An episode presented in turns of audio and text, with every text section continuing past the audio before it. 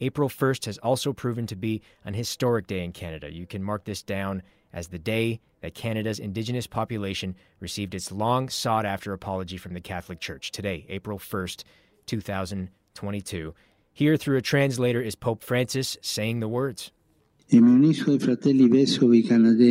I ask for God's forgiveness, and I want to say to you with all my heart, I am very sorry, and I join my brothers, the Canadian bishops, in asking your pardon.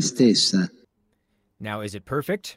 Not my place to say, but many people whose place it is to say say no. However, members of the First Nations delegation in Vatican City say it is a good first step. Joining us to discuss that is Cree, Iroquois, and French journalist Brandi Morin, who's covering the events in Italy. Thanks for your time, Brandi. Tansi, thank you for having me. Certainly, you know, we heard the words just before this interview of the Pope through a translator. Certainly a, a historic day, a day that many people have been waiting many years for for you personally, what was it like to witness to witness history? Oh man, I wasn't expecting it. So I was watching the live feed from the Vatican uh, press room, and the translator was talking, and I was shocked. We weren't expecting the apology to happen so quickly and to happen here. Mm-hmm. We were expecting it to hap- happen, you know, on Indigenous territories, uh, you know, in Canada uh, in a few months or, or so from now. So it was it was shocking, but it was um, it was incredible. You are our eyes and ears there. I'm curious as to the immediate reaction of the the members of the delegation.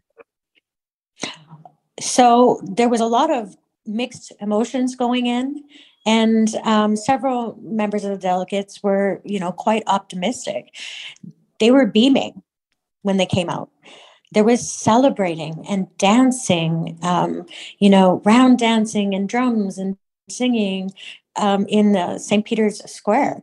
It was um, it's momentous, you know, and um, you know they're happy. This is something that has been, you know, uh, asked asked of survivors and their families for years and years and years.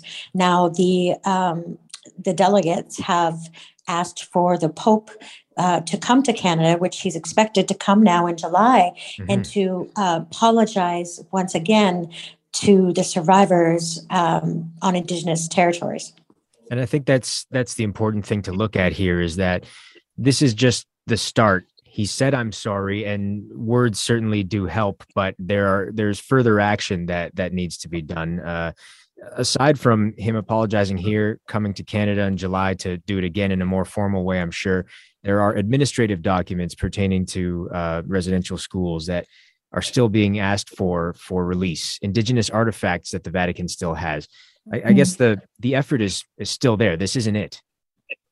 Well, absolutely. And I mean, I seen some of those uh, artifacts at the Vatican Museum just the other day, and I was shocked. I wasn't expecting, you know, to run into them. Um, you know, one of the things, what another ask is for uh, the Pope to rescind uh, the papal bulls, the doctrine of discovery, which gave, you know, colonizers um, the go ahead to claim and pillage indigenous lands. Um, and that is also an aspect, you know, and, and an expectation to follow up, you know, uh, with reconciliation. And they're also, the Inuit specifically, are asking the Pope to intervene to extradite a um, oblate priest uh, priest Rivoire, who has been hiding out in France since, since the 1990s, who's accused of molesting multiple Inuit children. And the RCMP just issued a new warrant for his arrest this week. So yes, this is just the beginning of a number of you know steps that need to be taken towards healing and reconciliation with the church. This is Mark Harkisol filling in for Alan Carter this week. We're speaking with Brandi Morin. She's a Cree, Iroquois, and French journalist currently in Rome. Uh, Brandi, what about uh, politicians here in Canada that are still living that played some part in governments that oversaw residential schools are still uh, alive, can still be held to account? Should they be speaking up too? Should we be hearing from them? What do you mean in regards to the politicians? uh, like uh, former politicians who sat uh, in cabinets that oversaw residential schools. Um, you know, mostly obviously federal politicians, uh, but there could be ones at the provincial and even municipal levels. I'm sure too. Right. Um, you know, that's not something that I'm familiar with is mm-hmm. in, in regards to, you know, them being held to account.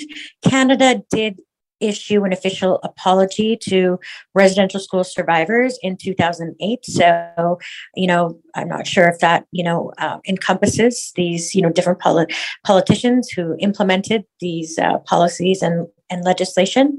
But i mean reconciliation is a journey that is across so many different um, you know societal systems it's not just the federal government. It's not just the church. It's you know every area on the provincial level on the municipal level in you know all of the different institutions and in our communities. This is a journey that is going to last at least my my lifetime and beyond. Mm-hmm. Yeah, it's going to take a long time, certainly. And I think we should also point out here, because I've seen a lot of rhetoric around this uh, over the last couple days too, that this is really the first official apology from the Catholic Church. Pope Benedict expressed sorrow in the past, uh, but didn't actually come full out and say he is sorry for the actions of the church. So that's why this is so momentous. That is why, for people wondering, this is such a big deal today. And, Brandi, I'm just wondering, where do you see things going from here? I know you said it's a lifelong journey at this point, but uh, the the next step um, is, I guess, the Pope comes to July. Any sense of what that uh, comes comes to Canada rather in July? Any sense of what that will look like? Yeah. So I believe that uh, each of the uh, delegates uh, the Métis, the First Nations, and the Inuit have each invited the Pope to their territories. So I would expect that, you know, he would visit uh, the different territories, whether that would be, you know, over several locations, um, and deliver that apology again directly to the community members.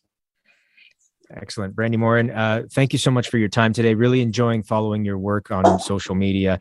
Uh, and I'm sure we will speak again at some point. Thank you very much. Hi, hi. Thank you for having me.